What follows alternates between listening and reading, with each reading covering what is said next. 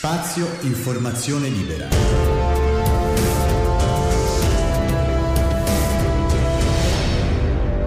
Il podcast.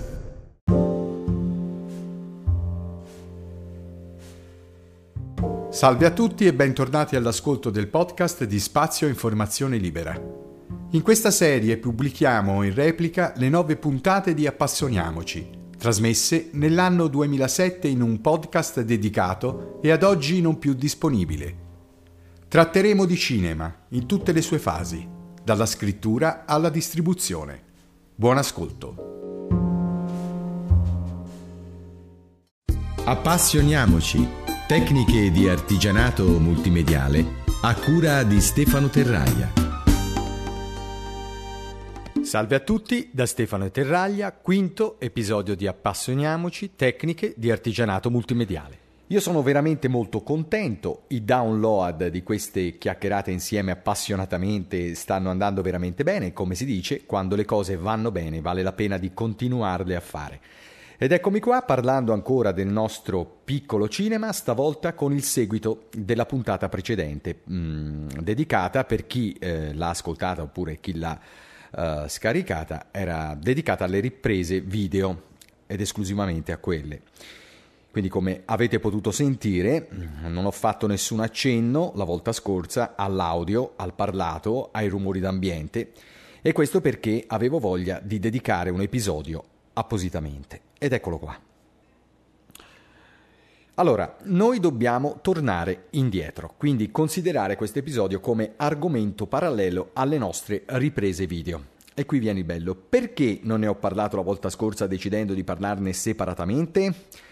Perché sarebbe bene fare molta attenzione, in quanto anche l'audio è di fondamentale importanza per realizzare il nostro lavoro. Quindi o ne prendiamo atto e decidiamo di essere eh, registi, operatori e fonici e quindi occuparci anche dell'audio, eh? oppure eh, la vedo dura in questo caso, oppure nel caso migliore sarebbe opportuno farsi dare una mano da qualcuno. Insomma, l'audio è importantissimo e deve essere trattato separatamente dal nostro audio della videocamera, quindi deve essere trattato con un registratore supplementare. È bene comunque Lasciare che sì, la videocamera registri l'audio automaticamente al fine di avere una traccia supplementare, però occorre quindi poi registrare un, con un registratore separato, rigorosamente, possibilmente digitale, con il quale registrare la nostra presa diretta. Perché eh, parlo di registratore digitale? Perché un registratore a nastro magnetico analogico, tipo quelli a bobina oppure a cassetta, potrebbe essere molto difficoltoso poi sincronizzarlo, in quanto la registrazione analogica non è poi così precisa dal punto di vista di sincronia con le immagini, per via dei motori, per via di, di tutta una serie di cose. Ma di questo ne parleremo nell'episodio dedicato al montaggio. Ma che registratore sceglieremo allora? Eh?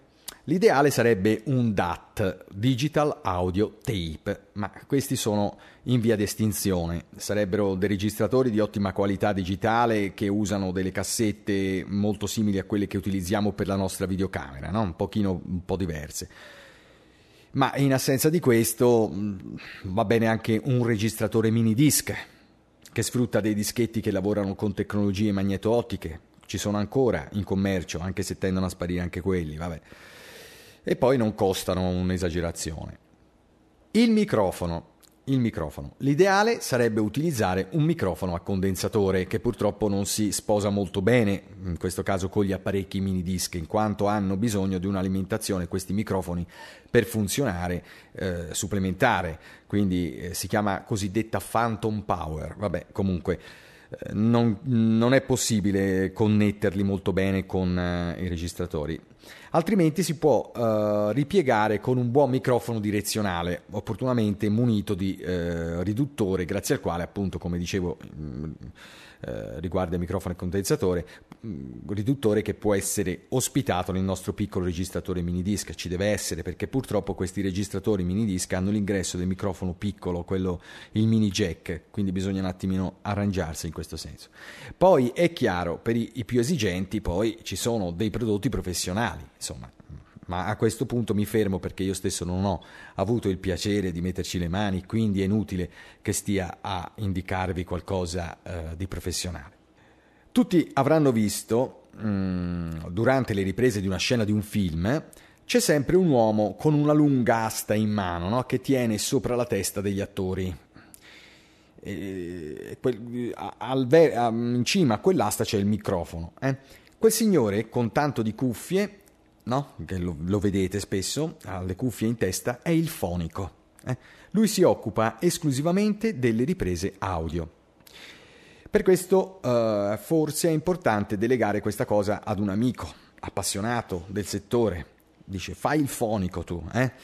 Perché se tenete gli occhi sul mirino durante le riprese non potete tenere di certo in mano l'asta del microfono. Quindi eh, è chiaro che si, se si vuole fare delle buone riprese audio occorre qualcuno veramente che vi dia una mano, che sorregga quest'asta con questo microfono.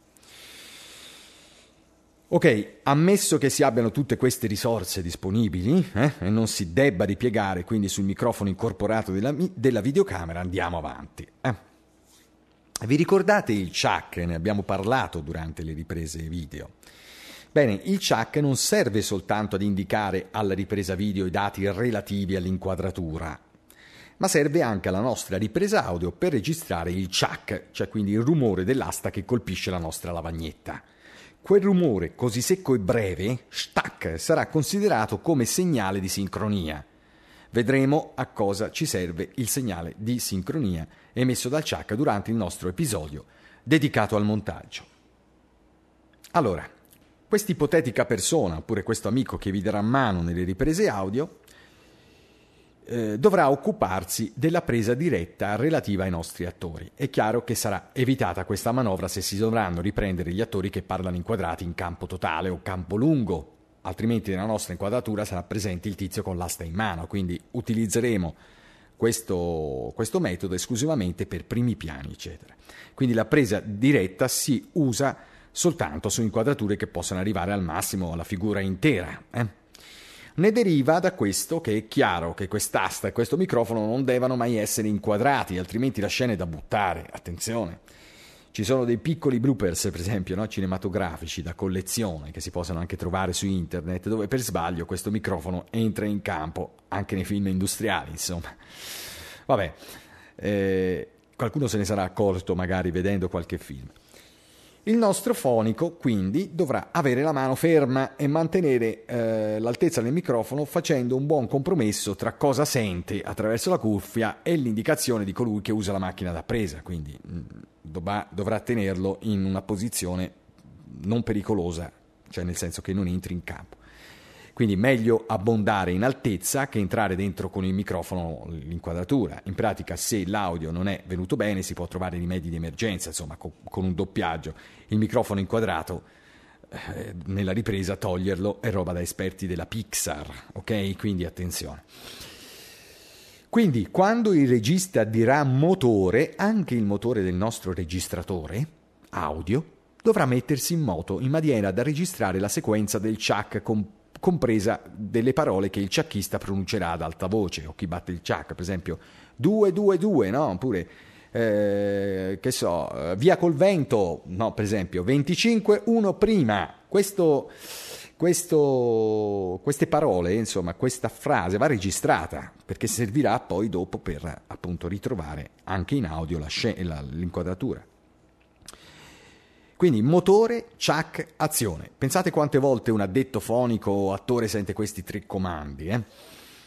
Tutto il parlato degli attori, quando è indicato, sarà, quando appunto dovrà essere registrato, sarà registrato, quindi sino allo stop del regista.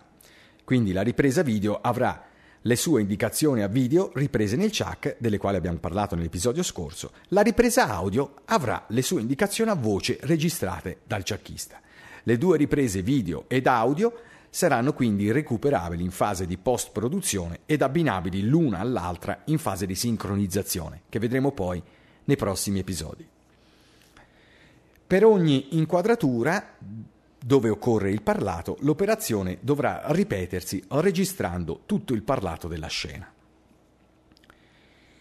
Poi al termine, al termine Questo per avere la sicurezza di avere tutto il materiale audio completo, se ci troviamo per esempio in esterni, l'ambiente audio è caratteristico, tipo che so il bosco con eh, il rumore, il fruscio del vento che, che passa tra le foglie degli alberi, il canto degli uccelli, eccetera. Quindi una piazza, per farvi l'esempio, un mercato, una campagna con una, con una, con una campana che suona. Ecco, riprenderemo con il nostro registratore e con il nostro microfono l'audio ambiente, al fine di completare tutte le nostre riprese ed avere tutto il materiale possibile, senza poi dover andare a scartabellare nel nostro archivio suoni per sostituire il rumore di bosco, eccetera, eccetera. Quindi registreremo a termine di tutta la seduta il rumore dell'ambiente, il rumore più caratteristico dell'ambiente nel quale eh, è stata girata la scena.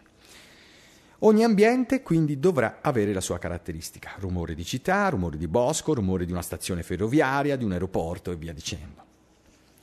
Le riprese audio dovranno essere svolte esclusivamente se si tratta di un lavoro comparlato. no, mi sembra ovvio.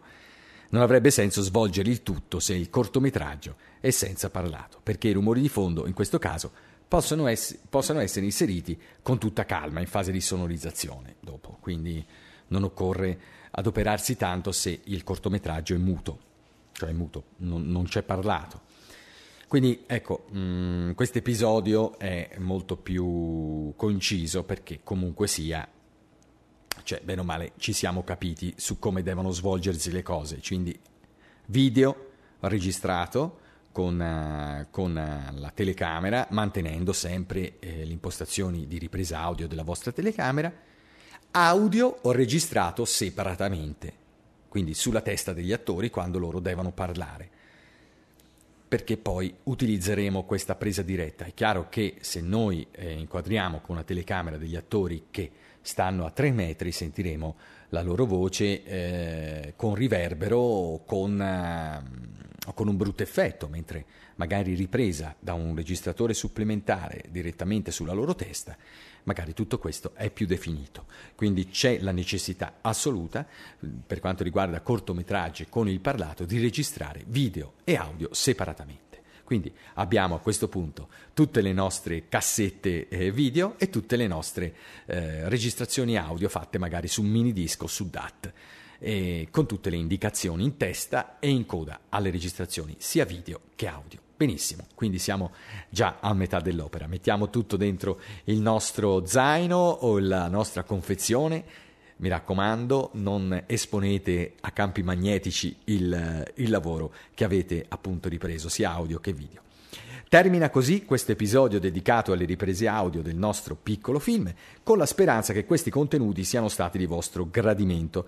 Vi invito a scaricare ancora i prossimi episodi per completare questo ciclo dedicato al piccolo cinema, ai nostri piccoli grandi lavori cinematografici. Per informazioni, domande, proposte, commenti potete scrivere a info-stater.it. Per conoscermi meglio, invece c'è tutto di me su sul mio sito www.stater.it. Grazie per l'ascolto. Appassioniamoci. Tecniche di artigianato multimediale a cura di Stefano Terraia.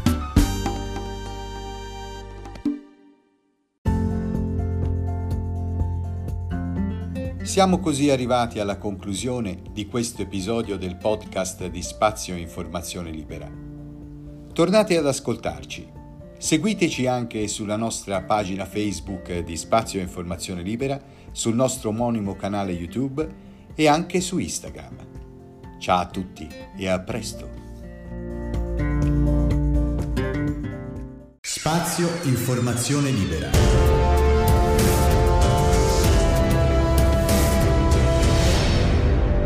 Il podcast